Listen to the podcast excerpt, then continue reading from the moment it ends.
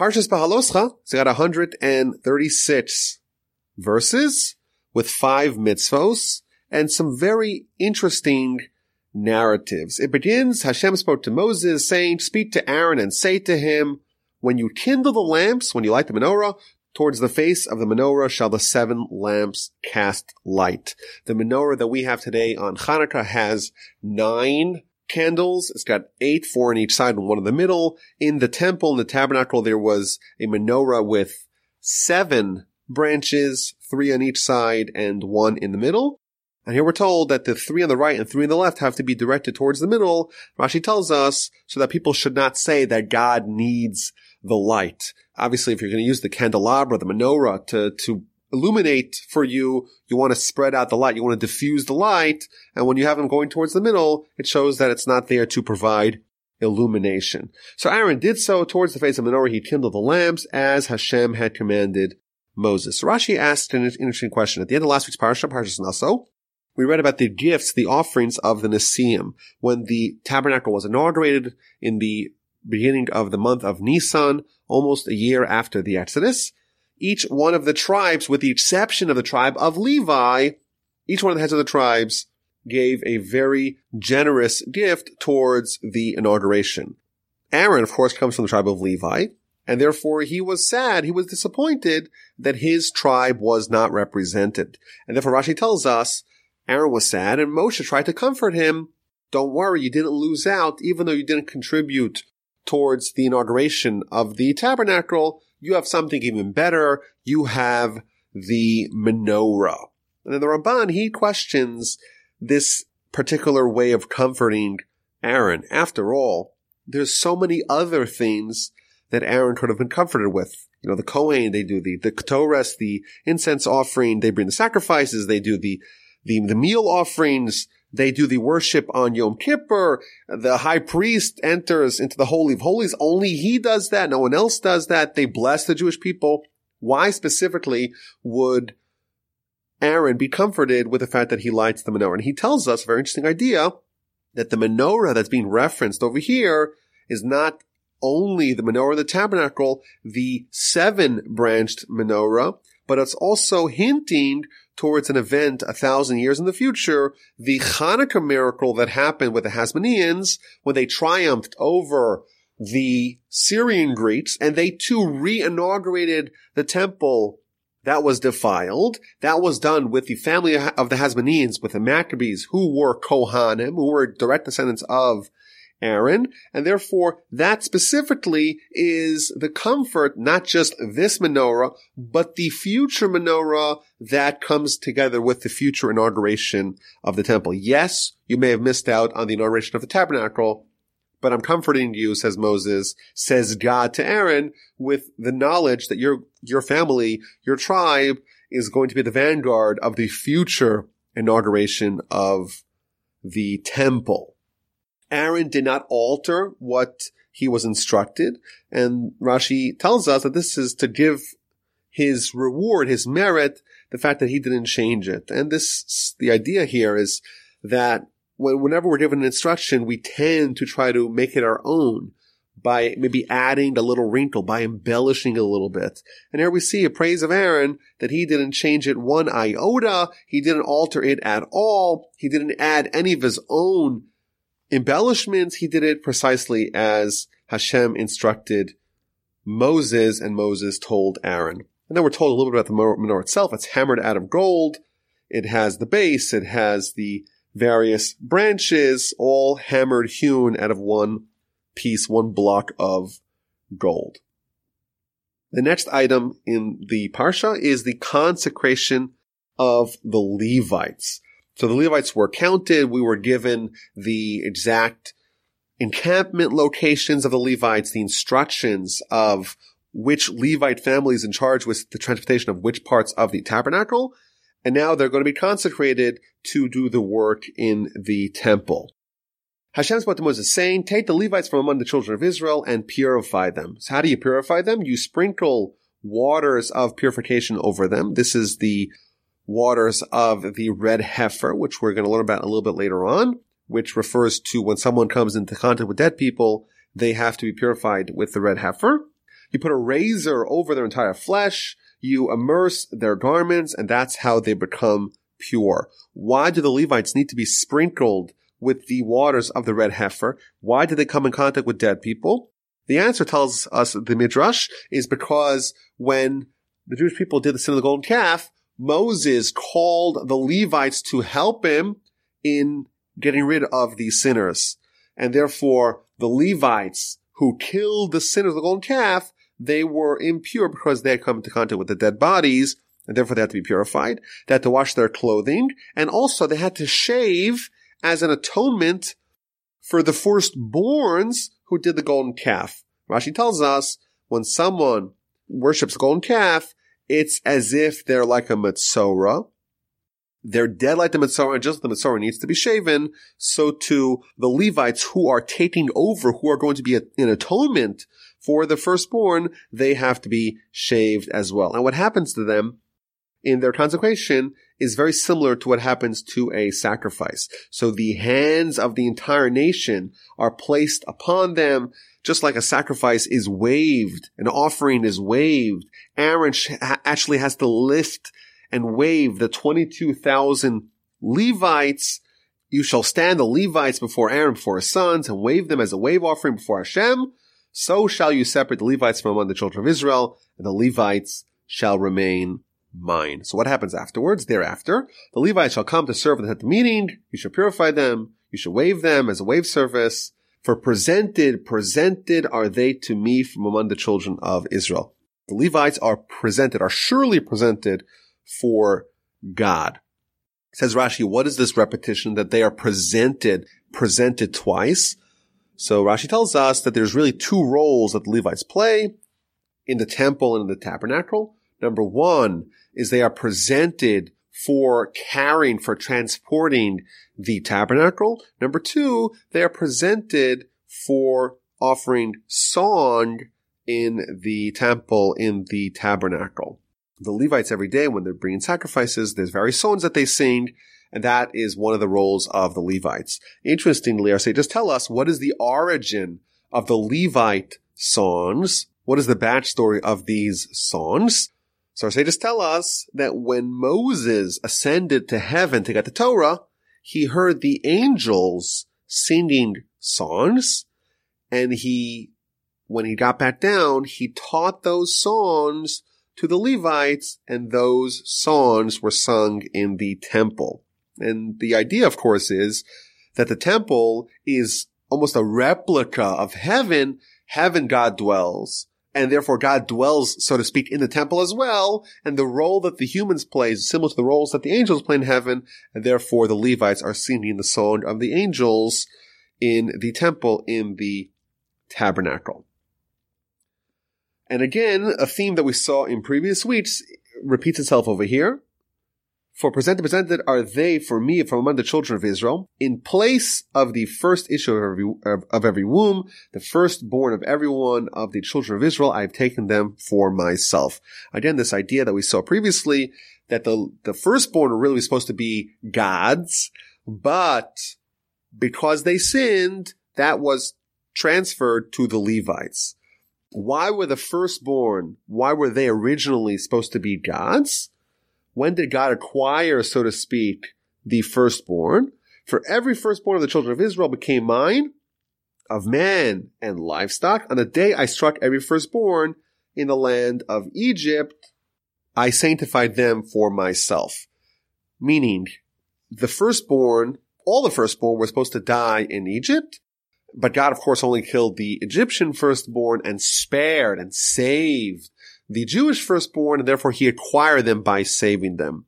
My grandfather used to always say that there was a revelation at the time of the Exodus that was manifested in the whole world and in Egypt. And therefore, the people that had the spiritual sensitivities to be able to perceive it, to pick up on it, those people couldn't handle it and died. And firstborn from a spiritual perspective, they're more spiritually attuned, they're more spiritually acute, and therefore they, the Egyptians at least, they couldn't handle the revelation and they died. Whereas the Jewish firstborn, the same thing should have happened. They, sh- they too should have picked up on this revelation and not been able to bottle it up, to absorb it, and they should have died, but God spared them, and consequently, he also acquired them for him. Then, this is verse 19, I assigned the Levites to be, pre- to be presented to Aaron and his sons from among the children of Israel to perform the service of the children of Israel, a tent of meeting, and to provide atonement for the children of Israel, so that there will not be a plague among the children of Israel when the children of Israel approach the sanctuary. So five times in this verse does it say the children of Israel. And Rashi tells us that this informs us that the Almighty loves us. He keeps on repeating our name, the children of Israel, the children of Israel, to show how much He loves us. And Rashi also tells us that if you count, it's five times it says the children of Israel in this verse, and that corresponds to the five books of the Pentateuch, to the five books of the Torah, Genesis, Exodus, Leviticus, Numbers, and Deuteronomy. So the five references for the Jewish nation in this verse corresponds to the five books of the Torah. What's the idea behind that? The idea is that, you know, the Torah is five books. It's not six and it's not four. There's a specific completion, a stature of Torah that is brought when you have all five. And parallel to this, we have, uh, we're told in Jewish sources that the human soul is comprised of five parts called the nefesh, the ruach, the neshama, the chaya, and the yechida. And it seems like that these two are parallel to each other. Just like the Torah, God's manifestation of his will in the world, is complete with all five books, so to the Jewish nation, they embody, they are the personification, they represent the Jewish soul that's complete all five parts of that soul being perfected and being purified. So indeed, the Levites did it precisely as they were told. They were waved, they purified themselves, they shaved their hair, they provided the atonement sacrifices, and finally they are ready to do their worship in the tabernacle. And then we read about what age they begin to do their work. Hashem spoke to Moses saying, this shall apply to the Levites from 25 years of age and up. He shall join the legion of the service of the tent of meeting. From 50 years and up, he has to withdraw. He has a mandatory retirement age of 50. Now, it's interesting. Rashi tells us that elsewhere we were told that the Levites, they start their work in the temple, in the tabernacle at the age of 30. And here we see that's the age of 25. How are those two dates reconciled? So Rashi tells us that from the age of 25, they start studying the laws of the tabernacle and the temple. And for five years, they study as an apprentice. And once they are 30, they graduate and they are ready to actually do the work. And Rashi adds, from this we learn that if someone doesn't study successfully for five years, then, you know, after five years of study, if you're not able to do it, you're probably never going to see success. At the age of 50, that's the mandatory retirement age. And that Rashi tells us that's only for carrying for the transportation. But the other roles that the Levites play, like, like singing, even uh, loading up the cargo onto the wagons, onto the oxen, opening the doors, being an usher in the temple and tabernacle, those they could still do, but they cannot actually do the manual labor. That's from the age of 30 to the age of 50. Now we're going to go back to the narrative parts of, of this parsha, and there's a lot of it. Uh, so chapter 9 begins, Hashem spoke to Moses in the wilderness of Sinai in the second year from their exodus from the land of Egypt in the first month saying. So first of all, Rashi tells us that the beginning of the book began with the second month of the second year. And this is the first month of the second year. So chapter one of Numbers actually happened chronologically after chapter 9 of the book of Numbers. So it's obviously not written in chronological order. And Rashi tells us, and quoting from the Talmud, that this is source, this is the evidence, this is incontrovertible ev- evidence. The Torah is not necessarily written in chronological order. That said, Rashi asks the question, So why indeed was the chronology altered? So yes, the Torah is not necessarily in chronological order, but it would only depart from the chronology if there is a need for it.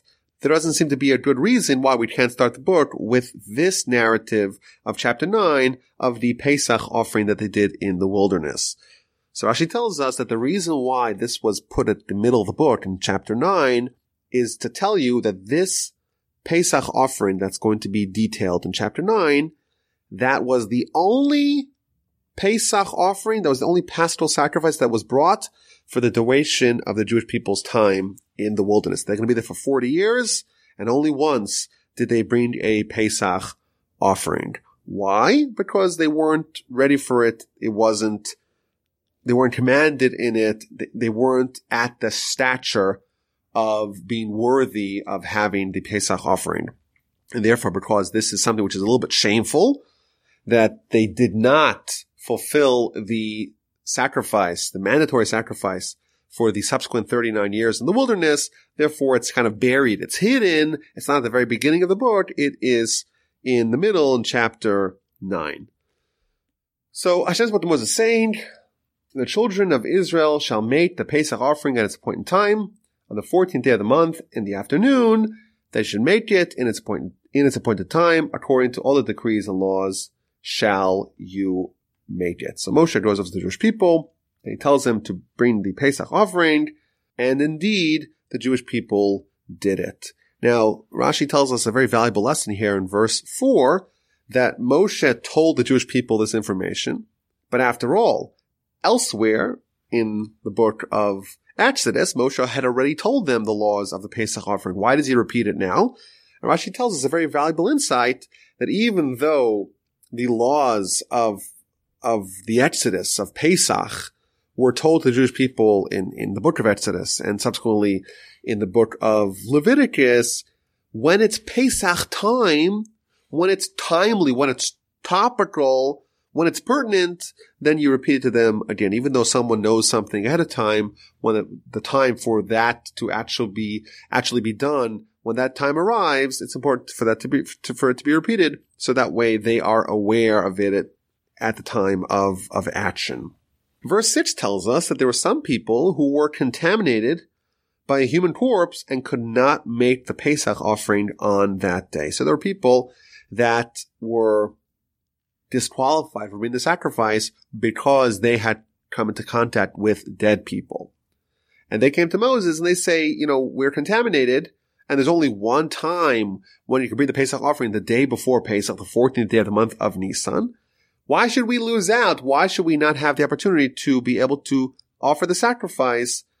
Can there be some sort of makeup date, a rain check for them to make the Pesach offering once they have become purify. The Talmud offers three possible answers as to who these people were.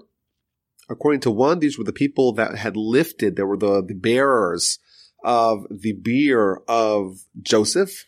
When the Jewish people left Egypt, they took the bones of Joseph that was buried or temporarily buried in the Nile. And there was people who were assigned with carrying it. And because they're carrying the dead body of Joseph, they have become contaminated. And therefore they say, listen, it's not our, it's not our fault. We're doing a mitzvah to hold the coffin of Joseph, why should we lose out? That's according to the first opinion of the Talmud. The second opinion is that these were Mishael and Elzaphan. These are the cousins of Nadav and Avihu, the deceased sons of Aaron.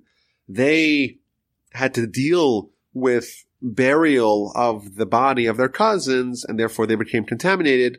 But again, not as a result of some sort of sin. Rather, they were doing a mitzvah. And finally, a third opinion was that these people were dealing with a meis mitzvah, meaning a body that had no one to bury it, and that's how they became contaminated. Regardless, the people who became contaminated was not because of a sin, quite the contrary, is because of a mitzvah, and they approached Moses and asked for guidance. Is there anything that we could do? And Moses tells them, I don't know. You stay here and let me go ask God.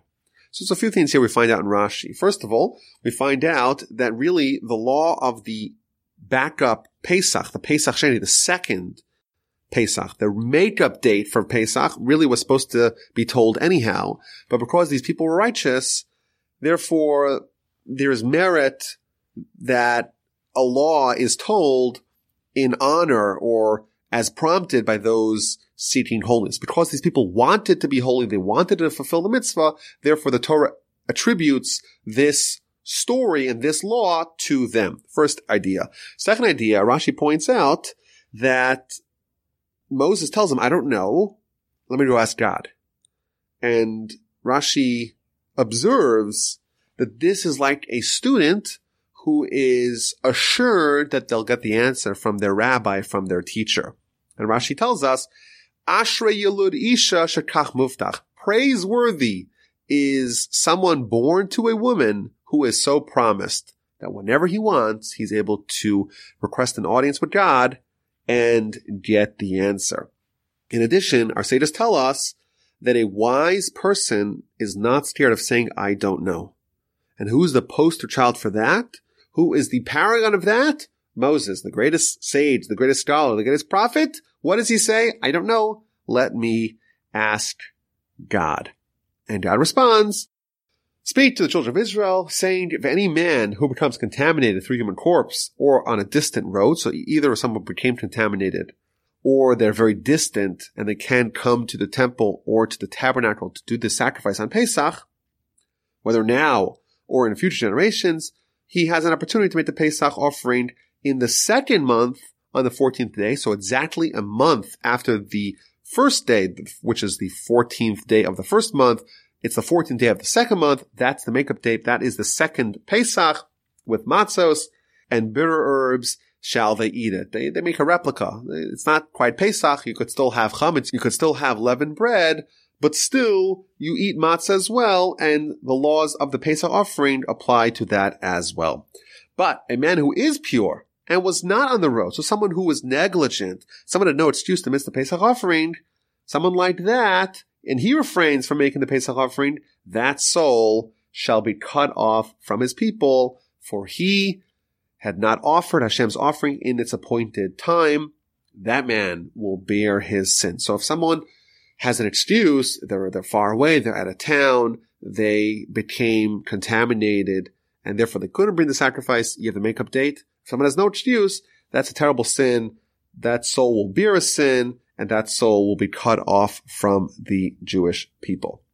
And then the narrative circles back to the traveling of the Jewish people. We talked already about the flags and the encampments where each tribe was encamped in relation to the rest of the tribes, in relation to the tribe of Levite that was surrounding the tabernacle right in the middle. And then we read about how they actually would travel. On the day the tabernacle was set up, the cloud covered the tabernacle. That was a tent for the testimony. So once the tabernacle is set up, there's a cloud hovering over the tabernacle. And that cloud would indicate when it's time to move. So it would always be. Verse 16, the cloud would cover it and an appearance of fire at night. So by day there's a cloud, by night there's a fire. And whenever the cloud was lifted from atop the tent, whenever the cloud departed from the tabernacle, afterwards the children of Israel would journey and the place where the cloud would rest, there the children of Israel would encamp. So how do people know when it's time to move? You watch the cloud. The cloud is normally hovering over the tabernacle. When it lifts up and it moves, now you know it's time for you to move. So it describes exactly how it would, would move. Uh, where would it go and how long would it travel for and where would it rest? According to the word of God, would the children of Israel journey, and according to the word of God, they would encamp. So they were just totally subject to the will of God as manifested by the clouds. All the days that the cloud would rest upon the tabernacle, they would encamp. When the cloud lingered upon the tab- tabernacle for many days, the, the children of Israel would maintain the charge of Hashem and would not journey. So they following the instructions. Sometimes, this is again verse 20, the cloud would be upon the tabernacle for a number of days. According to the word of Hashem, would they encamp and according to the word of Hashem would they journey.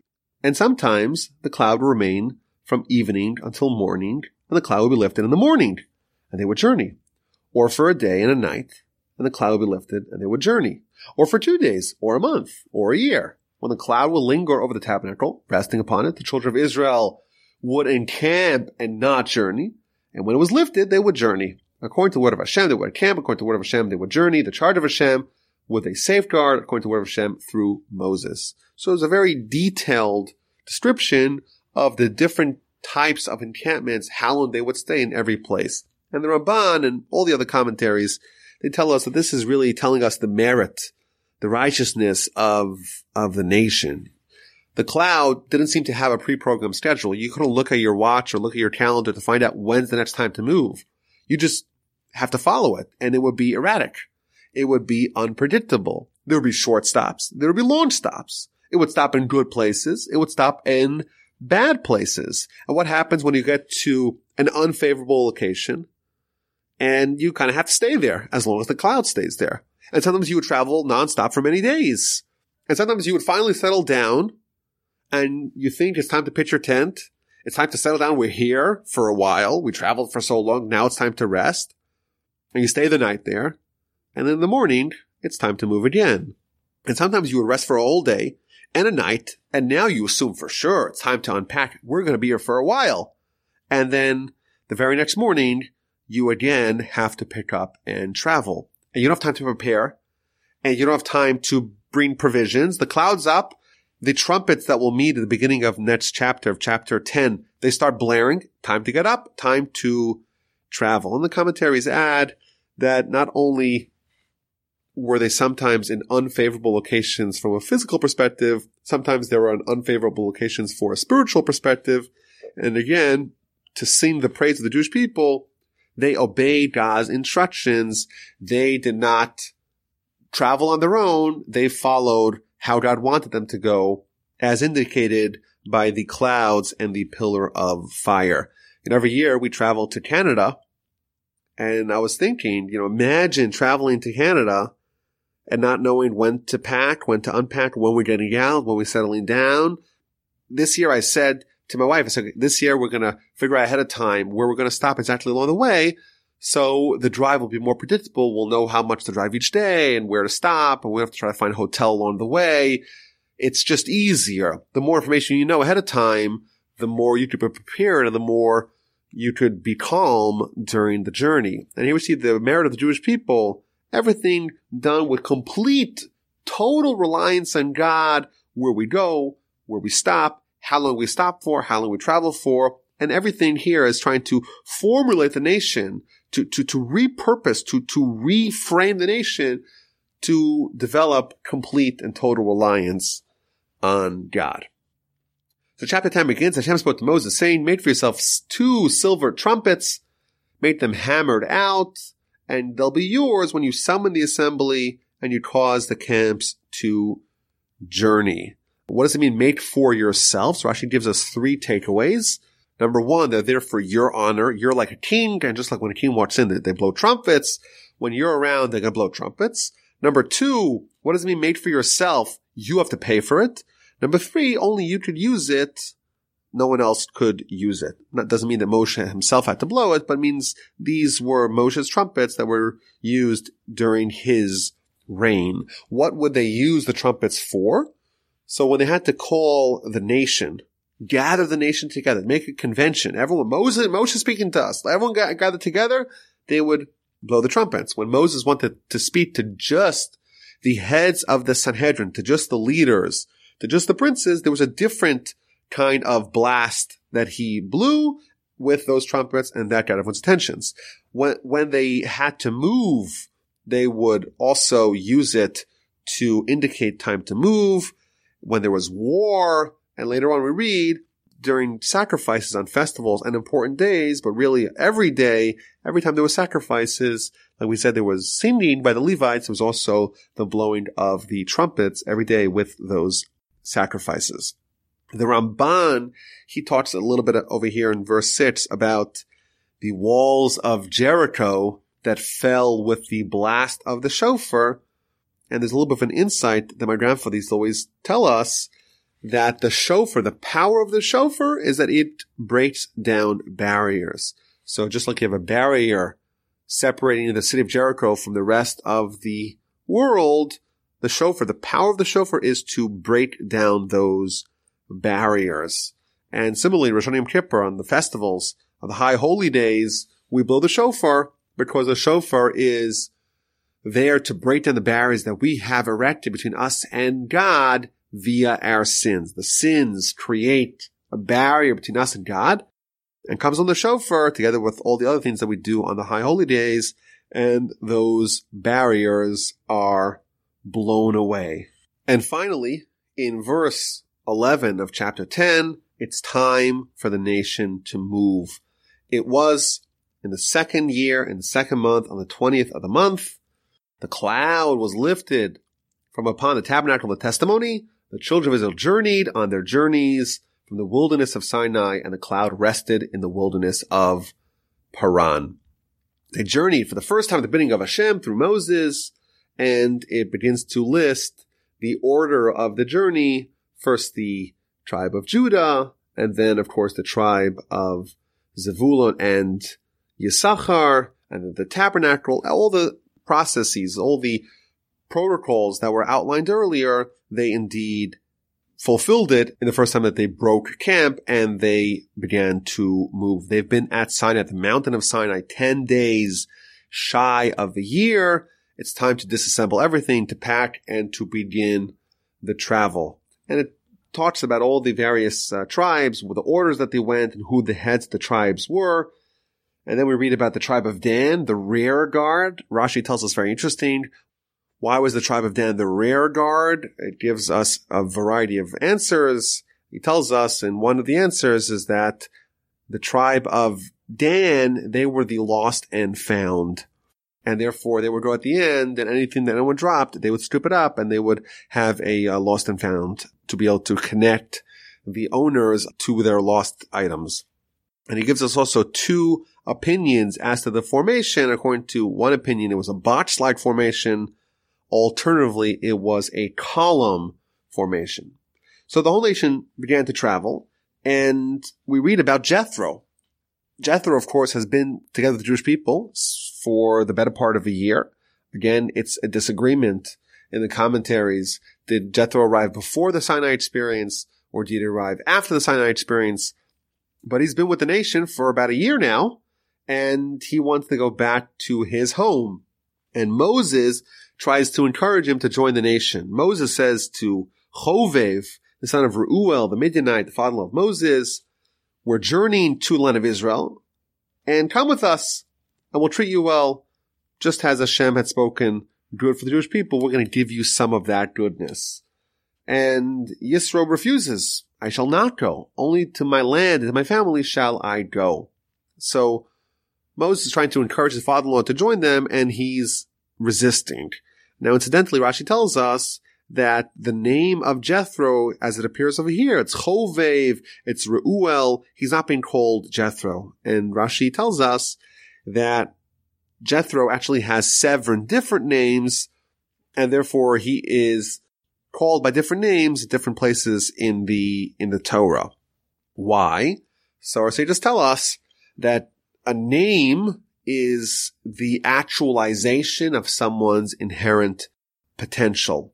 And therefore, when Jethro has seven names, that in effect is telling us that Jethro is very accomplished. He's accomplished in all these seven different areas. In fact, the Talmud tells us that Moses has 10 names. And we see throughout the whole Torah the concept of names and names being changed. Abraham's name is changed. Joshua's name is going to be changed in next week's Parsha. Uh, Sarah's name was changed. And the idea being that, that the name is symbolic of someone's potential and someone's accomplishments.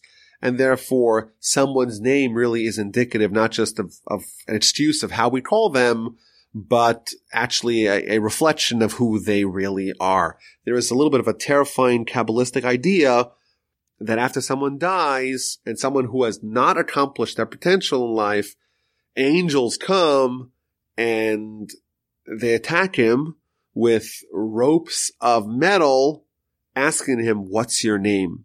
Which is a code name, which is a euphemism for what are your accomplishments. If you have not accomplished what the Almighty placed you on this earth to accomplish, these angels are going to attack you. Kind of terrifying indeed. So Moses is trying to convince Jethro to come, and he tells him, we're about to enter the land of Israel. And Rashi points out that the understanding at this point is they've been at Sinai for a year. Now it's time to enter the land and they're really on the doorstep of, of Canaan, of the land of Israel, and they're going to enter. Subsequently, there's going to be sins. That's going to cause the Jewish nation to spend a lot longer, a lot more time in the wilderness. But the understanding right now is that we're about to enter.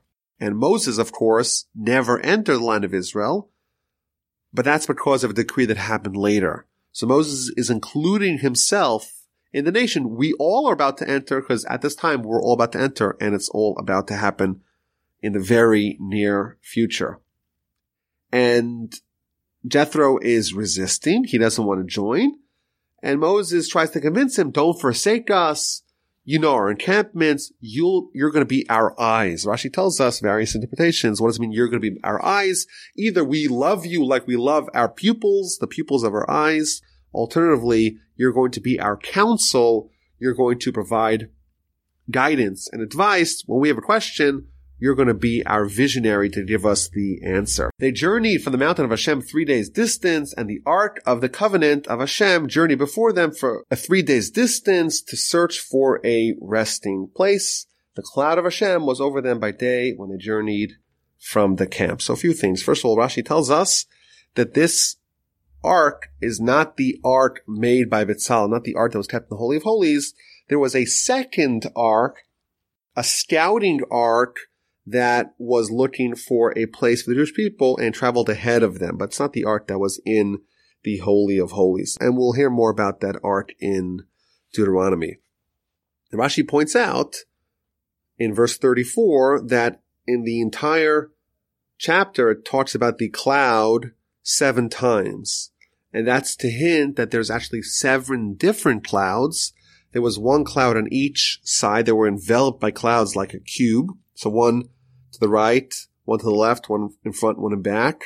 So all four directions. One above them, one below them. That's six. And then there's one ahead that was lowering the mountains, raising the valleys, so making the land smooth, and also killing any snakes or scorpions that could have presented a danger to the Jewish people as they are traveling. And when the ark would journey, Moses would say, Arise Hashem and let your foes be scattered. Let those who hate you flee from before you.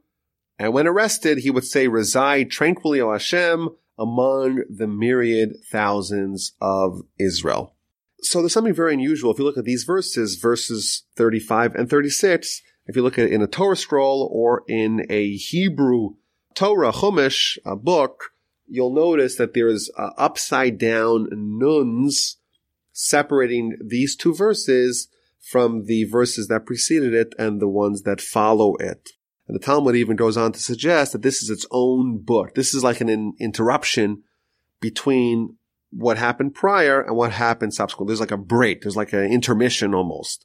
Rashi tells us that it makes these, the, these signs, these notations before and afterwards to tell you that this is really not the place where these two sentences belong.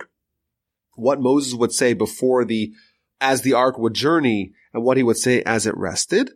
Really, it should have been together with the flag narrative. So why is it written over here? Says Rashi, to separate between one punishment and another punishment, between one sin and another sin. So we, we just read here about the description of them leaving Sinai, leaving Mount Sinai, that, says Rashi, was a sin, quoting from the Talmud, because they left Mount Sinai joyously as a child escapes from the house of learning, escapes from school.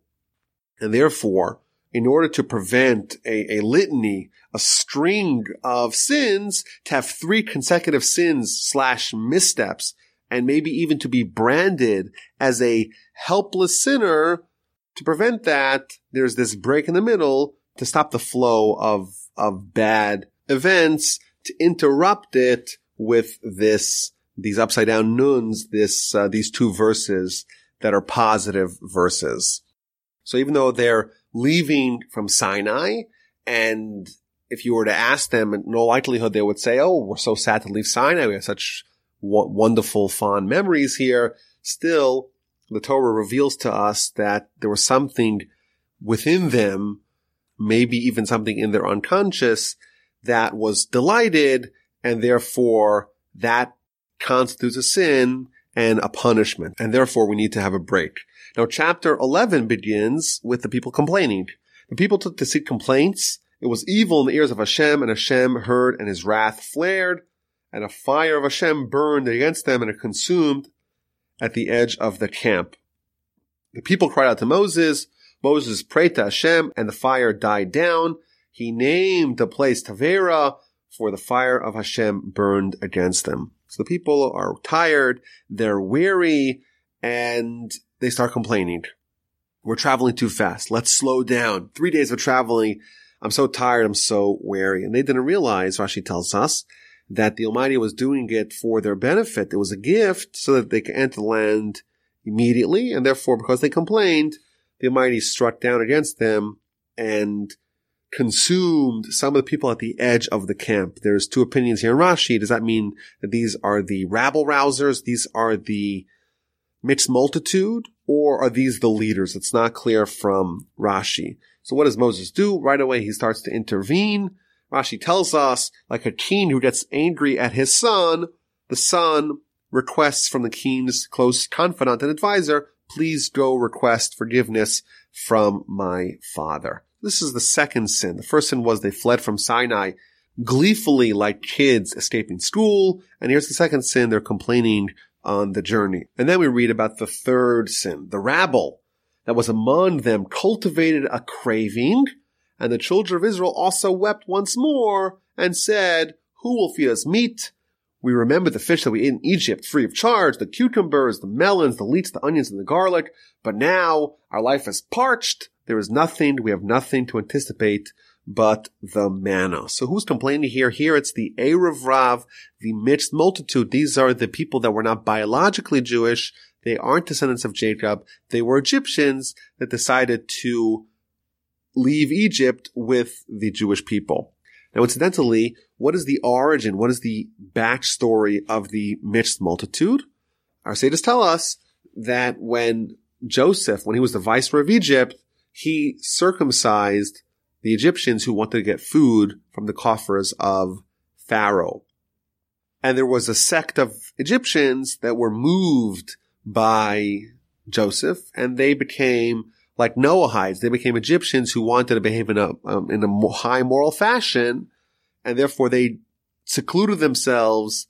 They developed their own community and when the Jewish people left, they joined the Exodus. And here we see that even though they, they were inspired even though they decided to leave to join the Jewish people, there was still something corrupt about them. They, they had the inspiration, but they didn't have the perseverance. And when things got tough, when they had to travel, right away they started complaining and they started to complain. We don't have enough meat. We just eat manna. We're sick of manna. We want something different. We want the meat. We want the, the melons, the leeks, the onions, the garlic. We remember the fish that we used to eat. They started to have buyer's remorse from joining the Jewish people. Rashi tells us that really this was an empty complaint.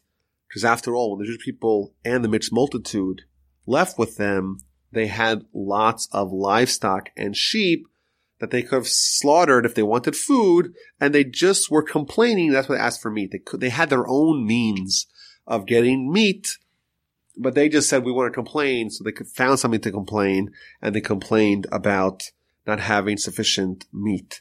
Now Rashi tells us, in addition, what does it mean? We remember the fish we used to eat in Egypt for free. After all, in Egypt, they didn't even give them straw to make bricks. How did they give them fish for free? And the answer, says Rashi, and doesn't mean they got to eat the fish for free. It means that the consumption of fish was free of any mitzvos. So they're complaining about the manna. And the Torah goes on to tell us that the manna was an amazing food. It would develop the taste and the texture of whatever food you thought of. And these people complaining needlessly look at what they are complaining about. And Moses, he turns to God and says, what's going to be with these people? Why have you done evil to your servant? Did I not find favor in your eyes? Why do I have the burden of this entire people upon me? Did I conceive this people? Did I give birth to them? Why do I have to carry them in my bosom? It's too much for me to handle. They want meat. How am I going to have meat for the whole nation? It's too difficult for me to hold them myself, to carry them myself, to tend to them myself, to be their leader myself. Either give me some reinforcements to lead the nation, and if this is how you deal with me, then kill me now if I have found favor in your eyes, and let me not see my evil. So God says to Moses, okay, I'm going to give you some help. Gather to me 70 men from the elders of Israel, whom you know to be the elders of the people and its officers. I'm going to alleviate the burden that you have solely on you, and I'm going to appoint the Sanhedrin, the 70 elders, to help you in leading the nation. Now, who are these 70 people? So Rashi tells us that these are the people that were hit by the Egyptians when they were protecting the Jewish people. And therefore, just as the people suffered from the Jewish, for the Jewish nation, so too they should lead the Jewish nation. Now, why are there 70 plus one, i.e. 71 leaders of the Jewish people? So the Ramban gives us a very interesting and Kabbalistic idea. He tells us that there's 70 nations and there's 70 languages and there are 70 souls that descended down to Egypt and there's 70 angels that surround God's throne. 70 is an all-inclusive number.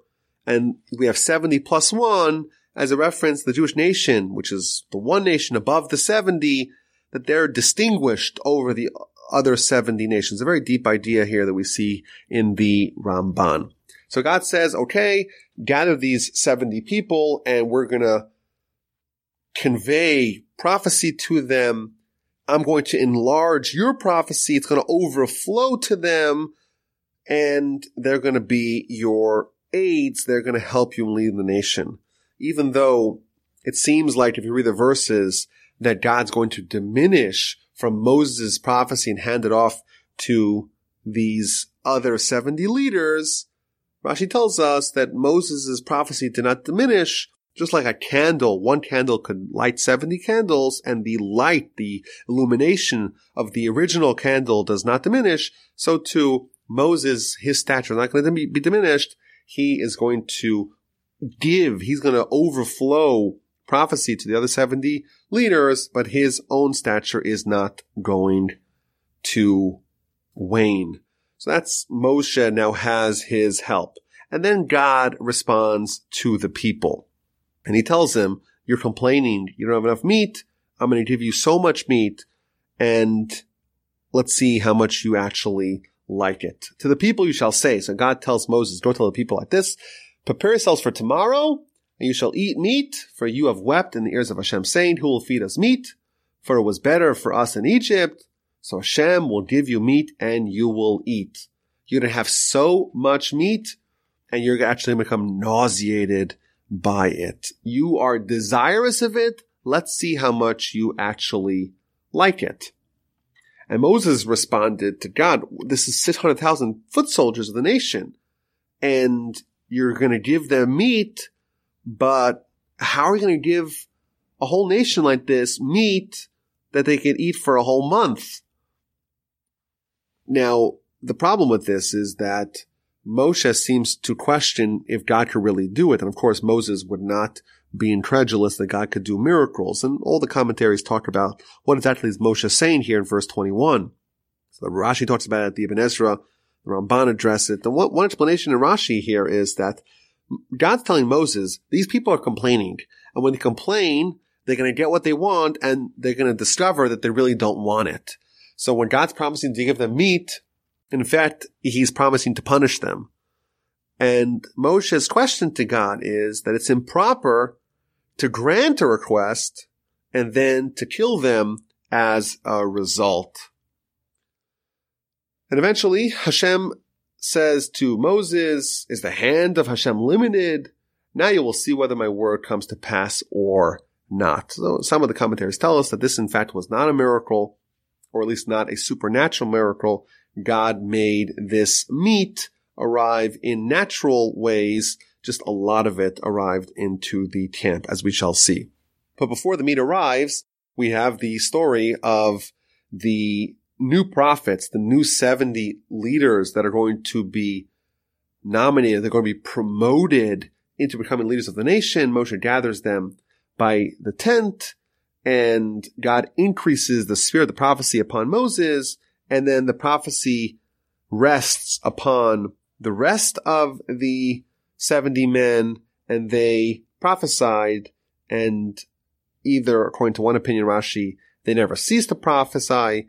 The prophecy, they retained it forever. According to second reading in Rashi, they, they did it only once and they didn't do it subsequently.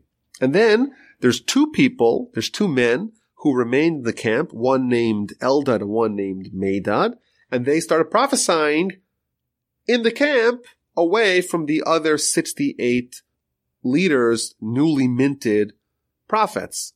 And they start prophesying that Moses is going to die and Joshua is going to bring us into the land of Israel. And people start going crazy. And someone runs to Moses and tells him, Eldad and Medad are prophesying in the camp. And Joshua, he is very bothered by this. And he speaks up and says to Moses, my Lord Moses, incarcerate them, according to one opinion. According to second opinion, Rashi, doesn't mean to incarcerate them. Rather, make them so busy that they cannot do anything besides for the roles that you appointed for them, and therefore you'll render them incapacitated. So what's going on over here? So Rashi tells us that what happened was as follows. Moses was tasked with finding 70 new prophets. The problem is that there's 12 tribes and 70 is not divisible by 12. Only 72 is divisible by 12. And therefore, which one of the tribes is volunteering to have only five members of this new council and not six? Of course, none of the tribes are going to volunteer. And therefore, Moses actually nominated 72 potential new prophets, but only 70 of them are going to make the final round.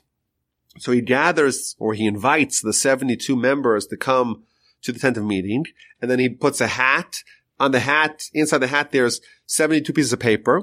On two of them are blank and the rest of them, the other 70, it says Zakin, i.e. elder. And everyone has to pick out from the hats. Now, Eldad and Medad, they were people who were modest, they were humble, and they assumed that the people who are going to pick out the blank pieces of paper are going to be them. And they didn't want to get embarrassed. And therefore they decided, you know what, we're not joining this ceremony, we're going to stay in the camp. Turns out that two other people picked up the blank sheets of paper, and consequently, Eldad and Medad, who are in the camp, right away become prophets and they start telling the truth, and that is that Moses is going to die, and Joshua is going to lead the people into the land. And Moses is informed about that, and Joshua is very zealous, and Moses says to him, no, no, no. Are you being zealous for my sake? If only the whole people could be prophets, I'm actually very happy that Eldad and Medad are prophets, and you know what? I wish, I wish the rest of them, the rest of the nation would be prophets too. And then verse 30 of chapter 11, we read about the quail, the meat that was promised. Moses came back to the camp. Him, now he has his 70 elders to help him. A wind came from Hashem and blew the quail from the sea and spread it over the camp. A day's journey in each direction. So a day's journey in each direction around the camp. So it's a staggering amount of quail and two cubits above the face of the earth, so people don't even need to bend down to get it. There was just an incredible, staggering amount of, of quail, of meat for the nation. And people started gathering up all this meat, all this delicious meat, and the person who gathered the least gathered 10 chomers of meat, which equals to about a thousand pounds of meat. But ultimately, this led to their destruction. The meat was still between their teeth, not even chewed, when the wrath of Hashem flared against the people, and Hashem struck a very mighty blow against the people, and that place was called Kivros HaTaiva, which literally means the cemetery of lust. These people had tremendous lust for meat, and that lust indeed killed them. The Parsha ends with the story of Miriam getting Tsaras, Miriam, the older sister of Moses and Aaron. Chapter 12, Miriam and Aaron spoke against Moses regarding the Cushite women he had married, for he had married a Cushite woman. So what's happening over here? Rashi tells us that when these two people, these two prophets, Eldad and Medad, they started prophesying in the camp, Miriam was standing next to Tzipporah, Moses' wife. And Tzipporah said, Oh, I feel bad for those prophets, for their wives, because now that they became prophets, they're going to abandon their wives. Just like Moses abandoned me.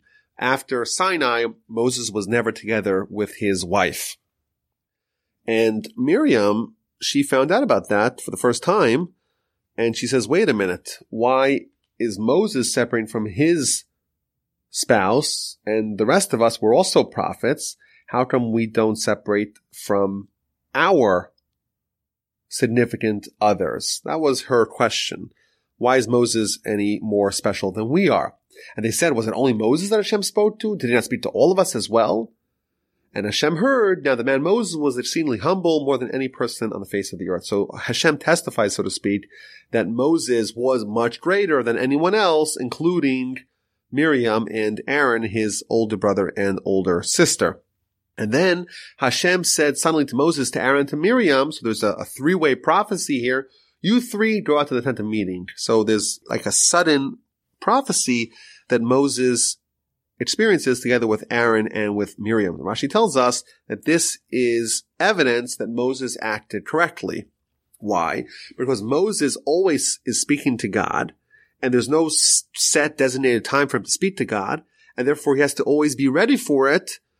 He doesn't know ahead of time, and therefore he can't be with his wife, because if he's with his wife, he'll need to prepare himself afterwards to be, to be ready to speak to God, and he never knows when God appears to him.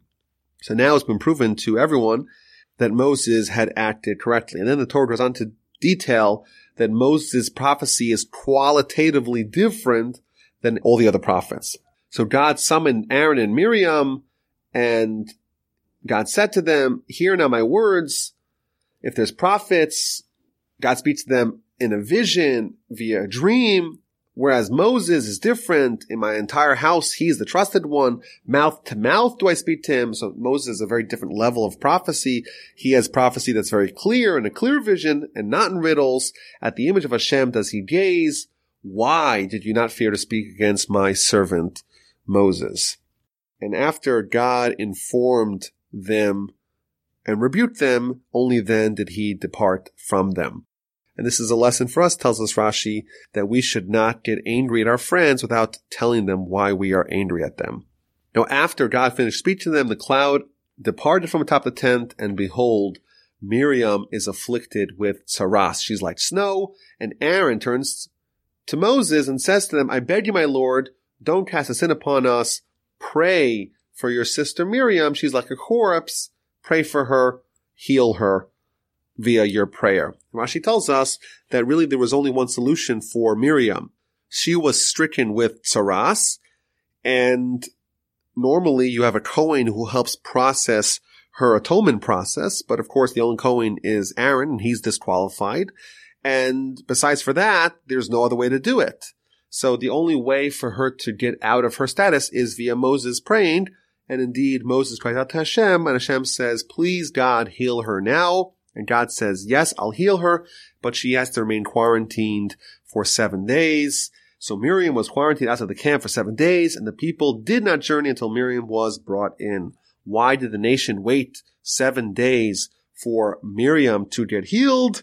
Rashi tells us when Moses was a little baby, she, his older sister Miriam, she waited to see what happened to him, and therefore measure for measure, the whole nation waited to see what happened to her and therefore did not travel for seven days as a repayment, so to speak, for her waiting around to see what happens to Moses. Thus concludes the Parsha. The next Parsha, Parsha Shlach, tells about another grave sin that happened in the wilderness as the Jewish people are about to enter the land of Canaan, the land of Israel.